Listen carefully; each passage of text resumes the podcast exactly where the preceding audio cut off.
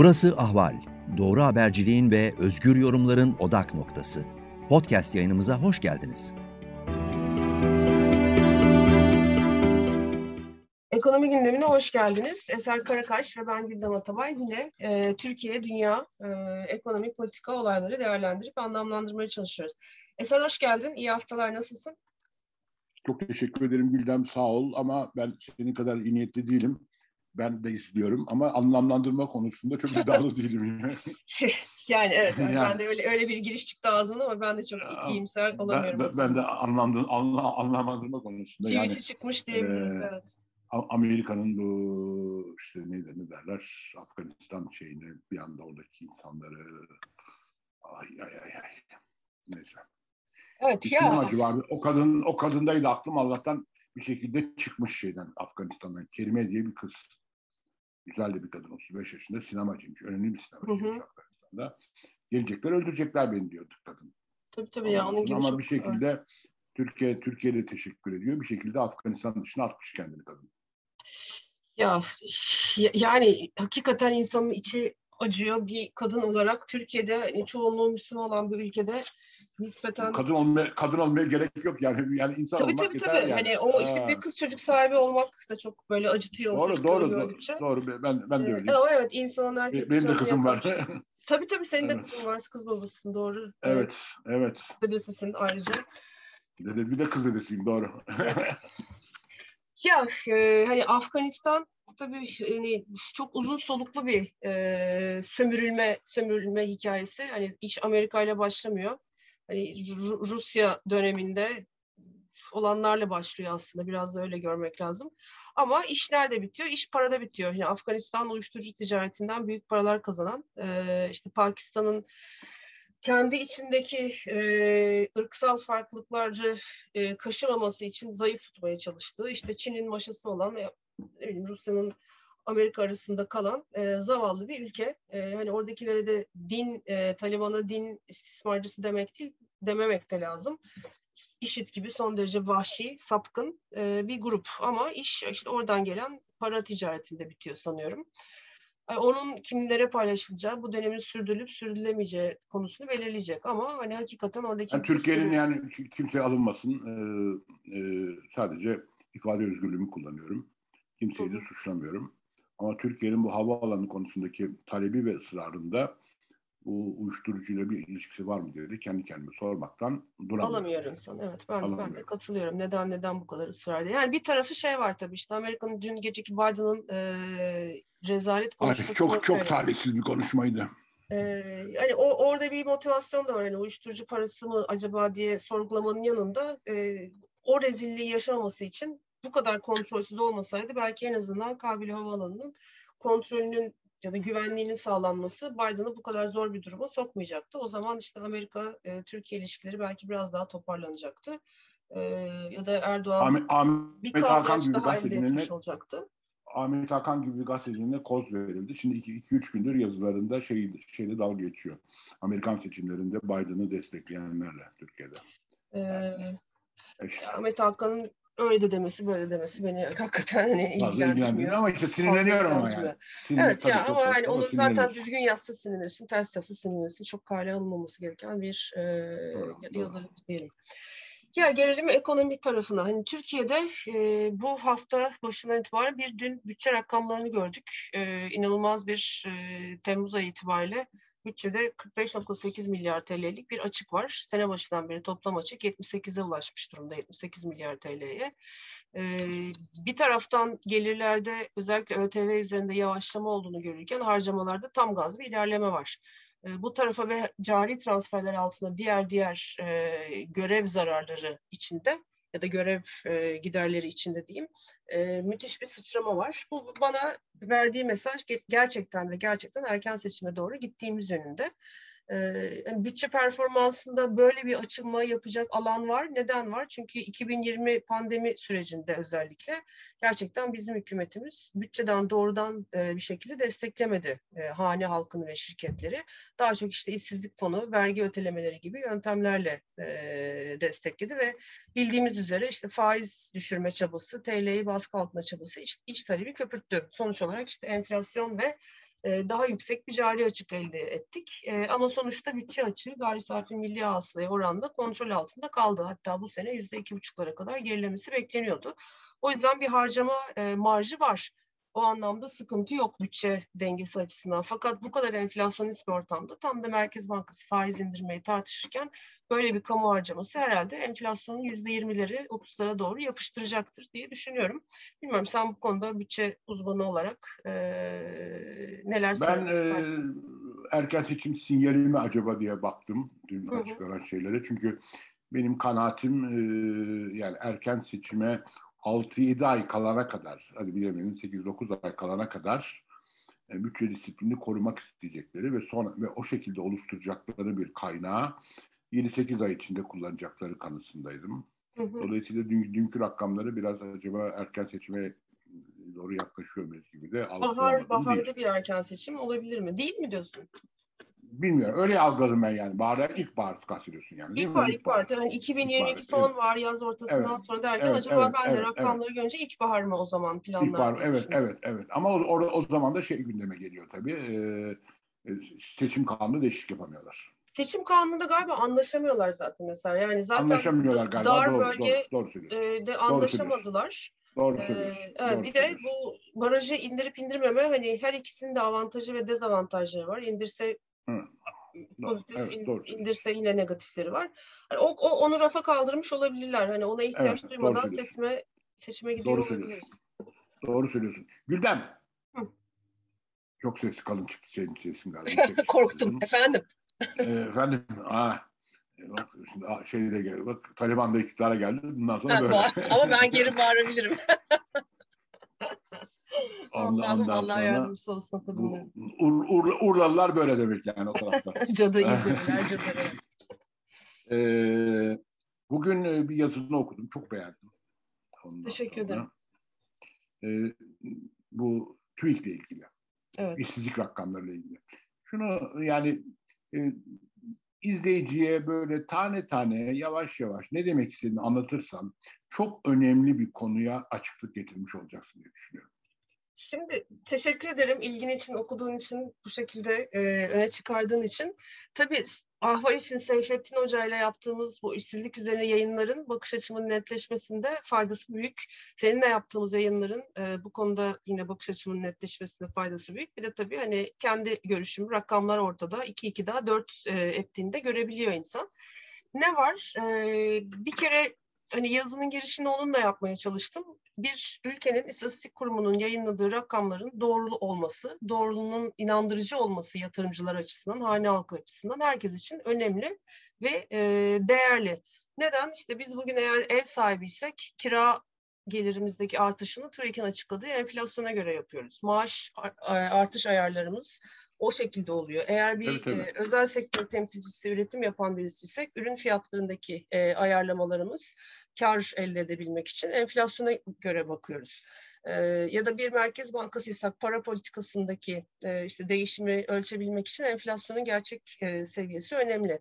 Bu büyüme için de böyle. E, işte ne bileyim işte işsizlik rakamı için de böyle. En öne çıkan çok doğru söylüyorsun. Çok doğru söylüyorsun. Araya, araya girebilir miyim bir saniye? Lütfen bir şey lütfen lütfen. Tabii Bu konuyla ki. ilgili.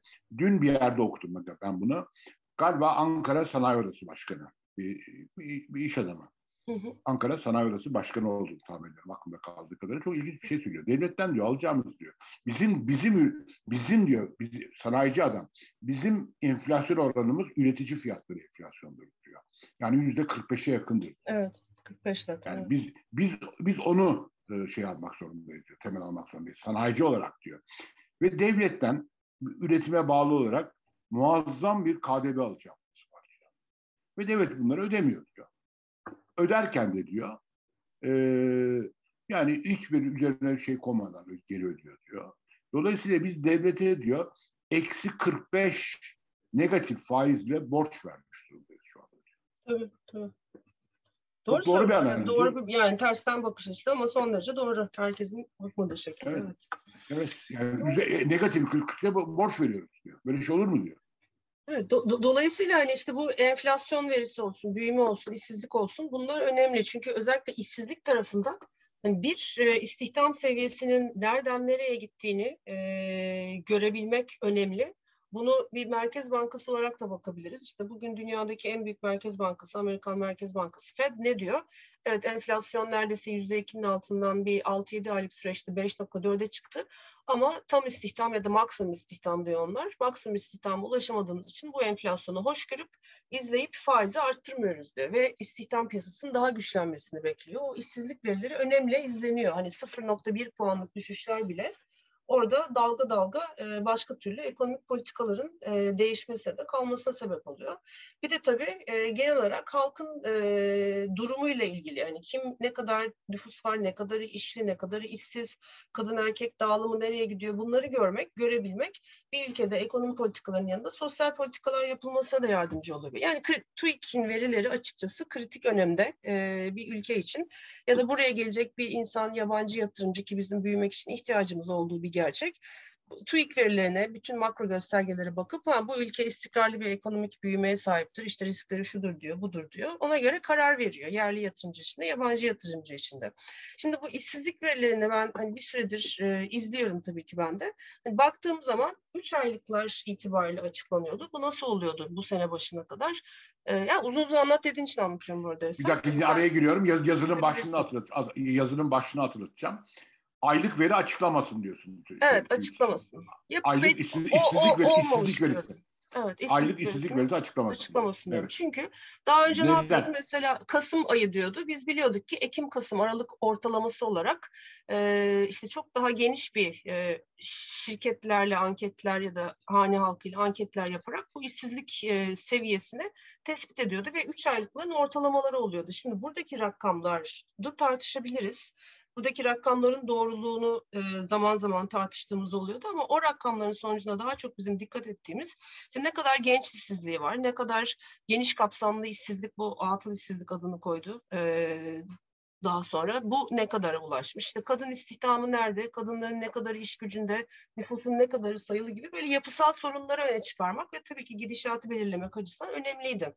Ve hani işsizlik rakamlarının hesaplanma biçimi bir nüfus var. iş gücünde çalışabilecek sayısı var. istihdam edilenler var ve bir işsizlik var. Bu ikisini oranladığımız zaman da işsizlik oranı çıkıyor. Bunların artışları aydan aya, yıldan yıla değişimleri de çok önemli. Çünkü bizim Türkiye'de nüfus iş gücüne dahil olabilir nüfus senede yaklaşık 1.1 milyon da 900 bin kişi gibi artıyor. O yüzden bu civarda bir takım dalgalanmalar oluyor. Şimdi bunları tartışırken TÜİK bu senenin başından beri aylık verileri açıklıyor ve daha dar bir e, anket e, sayısı yaparak ya da daha dar bir e, örneklem içinde bunu yaparak açıklıyor. Şimdi burada yani 1, 2, 3 izliyoruz çünkü daha çok yeni bir seri ama e, özellikle işte Betam'ın, Seyfettin Hoca'nın da vurguladığı gibi kendi araştırma raporlarında inanılmaz oynaklıklar var burada. İşte bir ay bakıyoruz, işte mesela bir sene önceki istihdam, e, pardon iş gücü sayısı 32.2 milyonmuş tam pandemi öncesi. İşte 29 milyona kadar gerilemiş. Sonra böyle aylık serilerde bir 30'a iniyor, bir 32'ye çıkıyor. Bir, yani o bir aylık seriler içinde 1 milyon, 1 milyon oynaklıklar oluyor. Yani bunu açıklamak zor istihdama katılanlar ya da iş gücüne katılanlar bir, o 1 milyon kişi, 600 bin kişi, 300 bin kişi bir yerde nereye çıkıyor, nereye gidiyor, nasıl bu kadar oynaklık oluyor bunlar açıklanmıyor. Muhtemelen bunlar hep ölçüm hatalarıyla ilgili. Arkasından tabii burada e, istihdam edilenlerin sayısında düşüşler anlaşılabilir. İşte pandemi etkisi var. Artışlar mesela bir anda sanayide bir ayda 600 bin kişi artıyor bir önceki aya göre. Hani bakıyoruz evet sanayi üretimi var ama işte asıl açılmanın olduğu hizmetler sektörünün canlanması gereken dönemde orada bir hareket yok. Dolayısıyla bu rakamlardaki oynaklık açıklanamıyor. Özellikle Haziran verisini açıkladığında e, işsizliğin 10.6 idi zannediyorum düşmesi hani böyle bir bayağı bir e, tepki topladı. Çünkü 10.6'lık bir işsizlik oranı yok. Çünkü Türkiye'nin pandemi öncesi işsizlik seviyelerine bakarsak %9.8 10.5 arasında gelip gidiyor. Yani 10.6'ya inmesi neredeyse böyle e, tam istihdam seviyesine yaklaşmış bir rakam bu. Ama işte bu üç aylığı açıkladı dün. E, onun içinde baktığımız zaman da gördüğümüz e, yine çok makul. Hani Nisan, Mayıs, Haziran döneminde e, yaklaşık 1.1 puan azalışla geçen seneye göre 12.6'ya inmiş. Yani işte bu mantıklı. O aylık serilerin içindeki son üç aylığa baktığımızda o da 12.5 çıkıyor. Demek ki bu iş aylık verilerle olmuyor. Hani tam birebir karşılaştırması doğru değil ama büyük oynaklıklar var, hesap hataları var. Zaten enflasyon büyüme rakamları işte mesaj verdim de vermedim de faiz inecekti enflasyonunu işte nasıl hesaplıyoruz tartışmaları içinde. Bir de işsizlikte elimizde en azından doğruluğuna biraz daha inandığımız bir veri varken aylık verilerle bu kadar suları bulandırmanın, bunda ısrar etmenin bence bir anlamı yok. Onu düşünerek tam da böyle üç aylık e, veri seti gelmişken hani bunu oturup yazmaya karar verdim. O yüzden de bence aylıkları yayınlamaması bizim açımızdan çok faydalı olur. Çünkü hiçbir anlam çıkaramıyoruz e, o oynaklıktaki seriden. TÜİK adına daha da çok faydalı olur. Çünkü kendi ayağını kendi kendine vurmuş oluyor. Çünkü kendi reputasyonu, kendi güvenirliği zedelenmiş oluyor. Bence üç aylıklara devam etsin. E, hiç de böyle bu şekilde işte yurt dışında olduğu gibi aylıkla yapacağım diye ben zorlamasın. E, çünkü ya, Türkiye'deki... Bunu, şu son cümlemi de söyleyeyim izin verirsen. Tabii, tabii, Yapısal tabii, sorunlar hani yazıda onu belirtmeye çalıştım.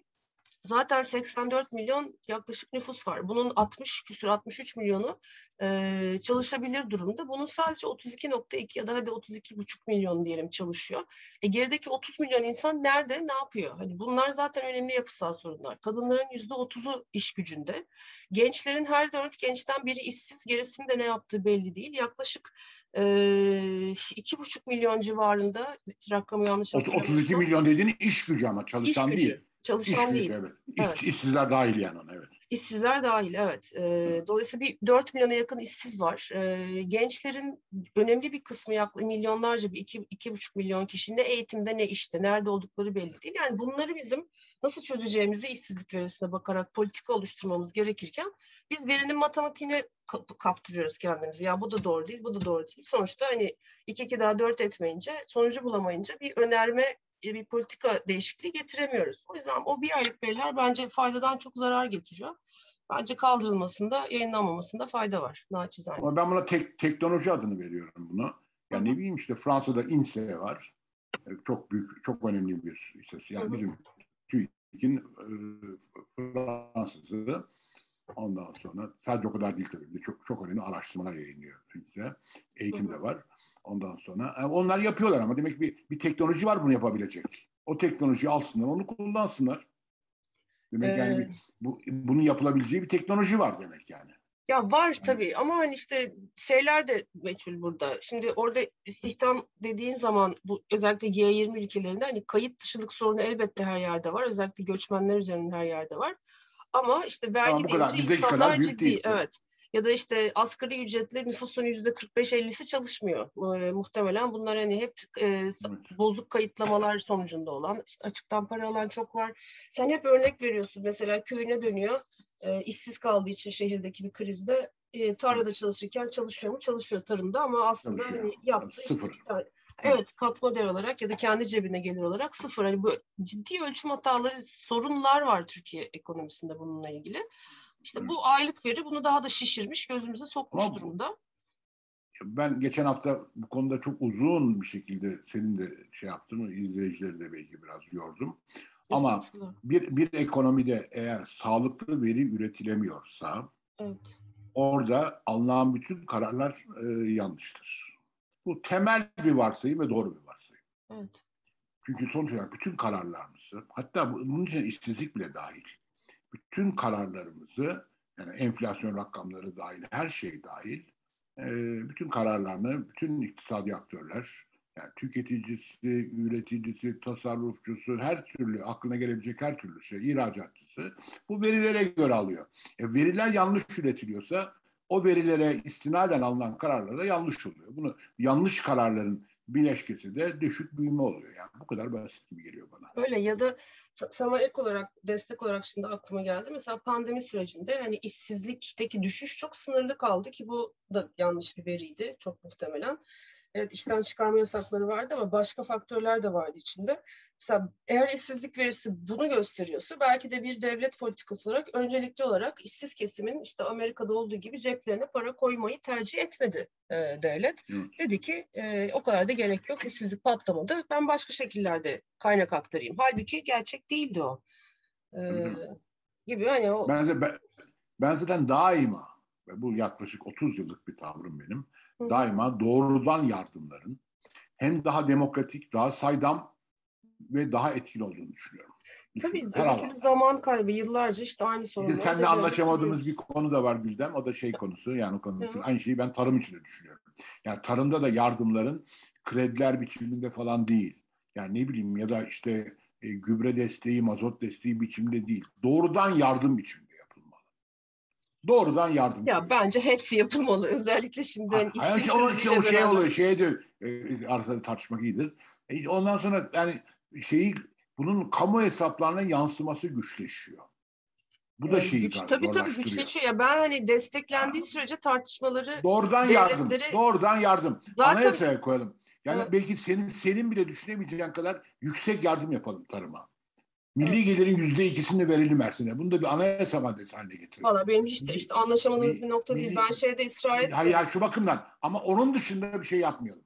Yani bunu doğrudan Tarım Bakanlığı bunu köylüye, çiftçiye doğrudan yardım olarak versin. Da Ama işte orada dışında... yine Türkiye'de bir iş ahlakı sorunu, ikincisi e, kayıt sorunu devreye giriyor. E, çünkü Ama hani toprağı olan herkes çiftçilik yapıyor değil o zaman doğrudan yardım için ne ne ne, ne tekim ne ne gibi belgeler üretim, göstermeler üret, üretim, üretim, üretim, üretime bağlı. Üretim, evet. üretime bağlı olarak, üretime bağlı olacak bu kadar. Evet. Bu kadar. Yani yani o çünkü ben, ben katılmıyor değilim bu konuda hiç. Türk, Türk, Türkiye'deki yaşananları gördükten sonra birinci önceliğin yani öyle ikinci falan değil. Birinci önceliğin saydamlık ve kamu hesaplarına her türlü transferin doğru yansıması olacağını düşünüyorum. Evet. Bu olduktan sonra konuşurum. Ama yani ne bileyim işte biraz önce söylediğim gibi işsizlere yardım. Şöyle yapıyorsun, böyle yapıyorsun. Ya şunu bir, bir kişi hesaplayamıyor kaç para yardım yapıldı. Bilemiyorsun. O kadar karmaşık mekanizmalar kullanıyorlar ki ve bunu siyaset bu karmaşıklığı seviyor. Çünkü karmaşıklığın arkasında bir opaklık, opasite oluyor. Yani Tabii o, saydamlık o, o, tersi bir durum ortaya çıkıyor. olmayınca da işte saydamlık olmayınca evet. da her şey birisi Cumhurbaşkanı çıkıyor atıyorum 50 e, milyar dolar aktardık diyor. Evet. Şimdi ben ne diyeceğim buna? Hayır evet. 50 milyar dolar değil de 2,5 milyar dolar aktarın diyebilmek için de bütün verilere sahip olmanız o verilere ulaşamıyorsun. Aynen öyle. Tabii ben, öyle. ben e, şeyde göreceğim kardeşim. Geçen seneki şey hesapta e, Sayıştay'ın şeyinde göreceğim. Tarıma ne kadar kaynak aktarılmış. Yani ne kadar doğrudan yardım yapılmış. Evet, evet, da, ben ben e, katılmıyorum. Ya da işsizlere ya da işsizlere. Ben tarımda sadece ya da, serbestiyet, ya da küçük esnafe ya da küçük kadar esnafa. liberallere, liberalleşmeyi tarım politikalarını kaldırmayacağını ya tarım üretimini kaldırmayacağını. Liberalleşmek yani. değil ama bu. Bu liberalleşmek değil. Evet. Bu bilakis ya doğrudan yardım yapalım ve çok yapalım yardım.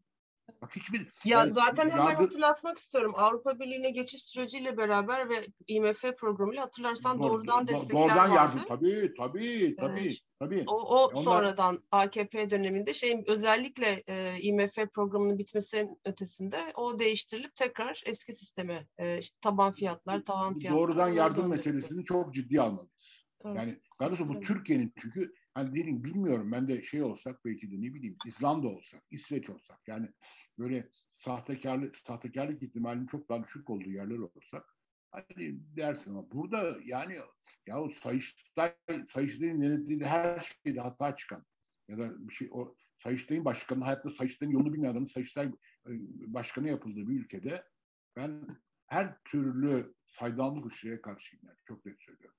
Evet. Başka türlü yönetemiyorsun ekonomi. Bilemiyorsun. Ben söyledim geçenlerde değil mi? Şimdi ben söyledim sen şeyi söyledin. Yani ölçemediğin bir şeyi yönetemiyorsun. Evet evet aynen öyle. Çok yani. Evet yani ya, şey bu. E, açıklanan veriler içinde şimdi yine hani TÜİK'e dönersek dün e, tarımda üretici fiyatları enflasyonu açıklandı. Yüzde 25'lerin üzerinde böyle yüzde 25'ler 28'ler dolaşıp ona, duruyor. Ona, ona, ona tek tek inceledim. Tek tek. E, ben de baktım. Bugün e, konut fiyat endeksi açıklandı. Aylık artış 2.74, yıllık artış yüzde 29.2, yüzde 30'a dayanmış durumda. Ama mesela kira artışı, o, e, kira birim fiyatları bunun yarısı olarak gösteriliyor. Neden? İşte nedenini bilemiyoruz. Türkiye bunu sormak lazım. Konu fiyatları bu kadar artarken. İşte şey gibi, İFE bu kadar artarken tüfe nasıl oluyor da bu kadar artıyor? Konu fiyatları bu kadar artarken kira fiyatları nasıl bu kadar artıyor? Gibi hani kara delikler var verilerin içinde ama korkunç bir enflasyonist baskı olduğunu görebiliyoruz. Hani ve bir taraftan da özellikle son dönemde bu delta varyant, delta virüs varyantının artmasıyla işte Çin'den hem ekonomide yavaşlama belirtili geliyor hem de bütün Asya genelinde e, vaka sayısı arttıkça işte küresel ticarette aksamalar, liman kapanmaları, tekrar tedarik zincirinde sorunlar ve yeni bir dalga belki uzun sürerse yeni bir enflasyon dalgası geliyor. Çünkü ihracat için, ithalat için talep var. Mallar bir yerden bir yere gitmiyor. Konteyner fiyatları tekrar yükseliyor. Bu da e, çok hızlı bir şekilde tüketici fiyatlarına artan maliyet olarak yansıyor. dolayısıyla bu enflasyon yükseldi düşecek ama o düşme sürecini biraz daha uzatabilir bir etken olarak ortaya çıkabilir bu delta varyantının etkisi. O kadar ölümcül olmasa da uzadıkça da bu süre enflasyon artık tabana yayıldıkça daha kalıcı hale dönüşebilir. Yani riskler artıyor bir şekilde. Sen neler düşünüyorsun bu konuda? Vallahi bu konuda yorum yapamayacağım yani. Çok açık söyleyeyim. Tamam. Elimde yeterince şey yok. Yapmamayı tercih ediyorum bu konuda. Ee, ben enflasyonun Türkiye'de daha artışa devam edeceğini düşünüyorum. Evet. Yani maalesef. Bu ay bekliyorum. Bu ayki hedef şey Somali'yi geçmek. Ama biliyorsun e, şey çıktı. Evet araç fiyatlarında bir takım değişiklikler yaptılar e, ayarlamalarında vergisel olarak ve e, işte yoğunluk olarak 318 bin liranın altında satılan otomobillerin fiyatları yüzde 10-15 hatta 20'ye varan düşüşler gerçekleşti. Bunun da enflasyona katkısı yaklaşık hemen Ağustos ayında 0.5 puan aşağı çekecek şekilde. Dolayısıyla %19'dan aşağı biz çektirtemiyoruz. Nasıl çektirtelim? İşte otomotiv neden? Otomotivin işte araç e, segmentinin tüfe içindeki ağırlığı yüzde 16 küsur e, etkileyecektir deyip e, işte herhalde 18,5-18'lik civarı bir kamu gelirlerine, kamu gelirlerine, kamu gelirlerinin yansıması ne kadar olacak? Onu da yazmışlar mı? Hayır tabii ki yazmamışlar. Ha, yani. Evet, araba evet. bilmiyorum yani şey yapmam. Dolayısıyla ben de hani çok e, fiyatları izlediğim böyle sahibinden ya da ikinci el otoları izlediğim bir şey değil ama hani enflasyona etkisi açısından son derece e, önemli olduğunu geçen sene de gördük yükselişlerinde. Tüm dünyada yani. Tabii tabii. Amerika'daki enflasyonun da yarısı ikinci el. Krugman yazıyor. Krugman yazı yazdı bu hafta ya şeyde New York Times'ta ikinci el oto fiyatları üzerine. Evet. evet. Çok kır yani. Paul Krugman yani Nobel'li bir makro, makro iktisatçı. Evet. Nobel almış.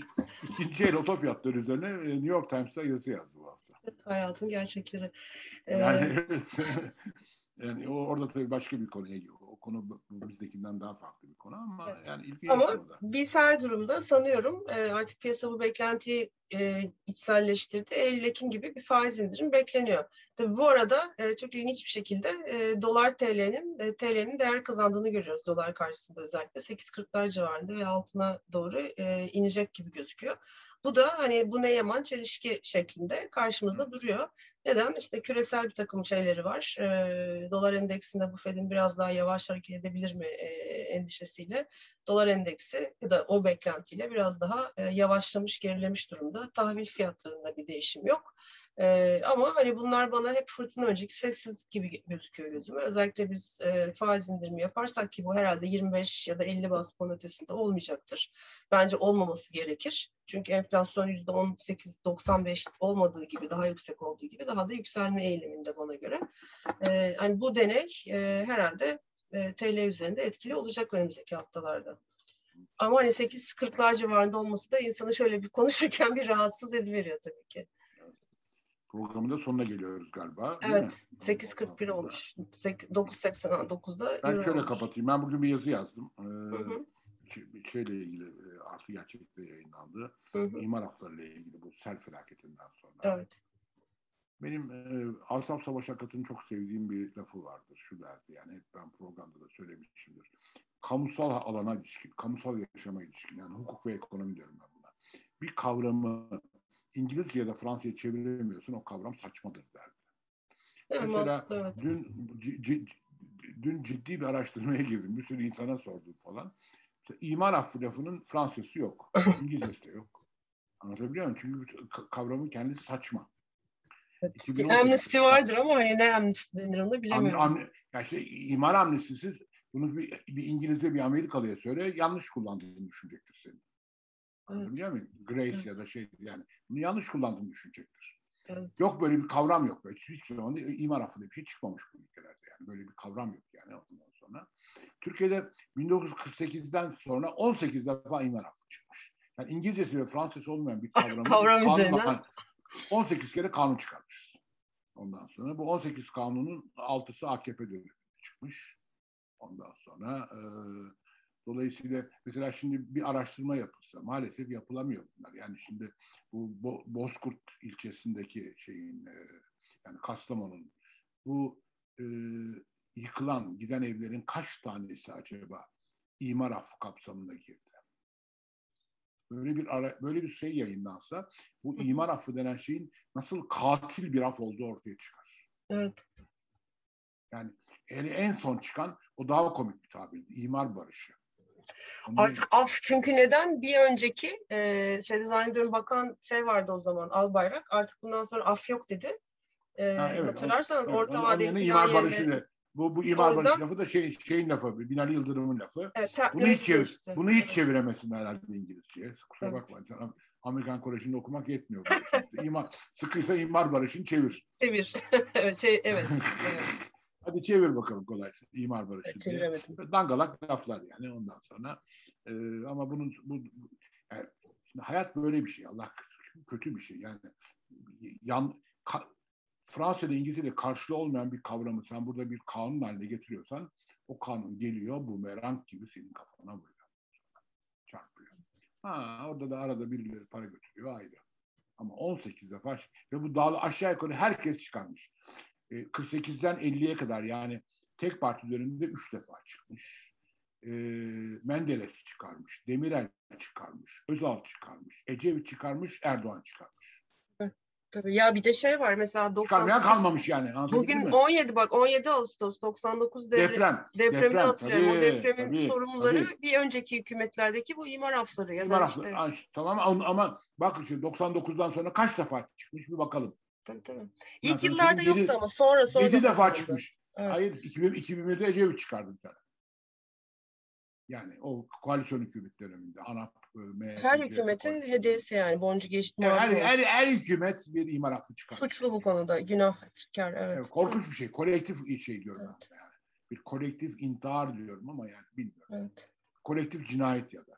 Yani aynen e, Doğu Ekspresi cinayet gibi Agatha Christie'nin yani katil aranır ama sonra bakarlar ki herkes katil. Herkes katildir evet. Herkes katil. Kolektif cinayet. Yani onun için e, bilmiyorum işte. Evet programın sonuna geldik galiba. Geldik geldik Eser. Çok teşekkür ederim bu haftaki katkıları Haftaya da bir, bir konu şimdiden söyleyeyim onu tartışmaya açacağım burada. Türkiye e, şey Pakistan'a dört tane şey korvet sattı. beş milyar dolar karşılığında. Yani kısıtlı kaynakların savaş enstrümanlarına harcanmasına karşıyım ama gerçekçi olmak lazım. Bunu herkes yapıyor. Ya, ya ithal ediyor ya üretiyor. Dolayısıyla ben arada ya ben bunu yapmayacağım dersem ne kadar gerçekçi olur bilemiyorum.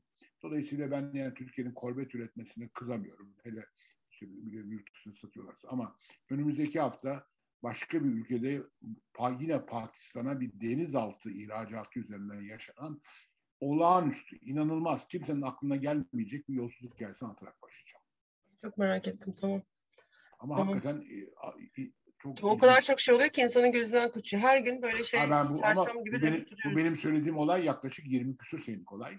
Bu benim bilgisayarımda bir folder tutuyor. Daha hala mahkemesi devam ediyor. Evet. Çünkü önemli bir konu bu. Ee, tamam. Biraz da devlet işleri yani. Çünkü başbakan yargılanıyor. Savunma Bakanı yargılanıyor. Şimdi iki değil yani daha önceki. Sonra benim bir folder'ım var. Orada bununla çıkan her türlü haberi indiriyorum. Dolayısıyla otursam, sıkı, üşenmesem kitap bile yazabilirim ama sonra birilerine yol öğretmekten de korkuyorum Türkiye'de. Çok evet. teşekkürler Eser bu haftaki katkıların için ben, dinleyenleri. Ben, ben, ben sana ben bu, bu, bu hafta her şey senin üzerinde. Çok teşekkür Estağfurullah. Ederim. Teşekkür ederim. Anlattığın için insan hoşuna gidiyor tabii. Hoşuna gitmez değil. Çok, ee, çok, yazısını beğenilmesini. Teşekkür ederim. Dinleyenlere sizlere de iyi bir haftalar, iyi hafta diliyorum. İyi haftalar diliyorum. Ee, haftaya yeniden görüşmek dileğiyle. Ahval podcastlerini tüm mobil telefonlarda Spotify, SoundCloud ve Spreaker üzerinden dinleyebilirsiniz. Apple iPhone kullanıcıları bize iTunes üzerinden de ulaşabilir. Türkiye'nin ve hayatın cıvıl cıvıl sesleri Ahval Podcast dizisinde. Kulağınız bizde olsun.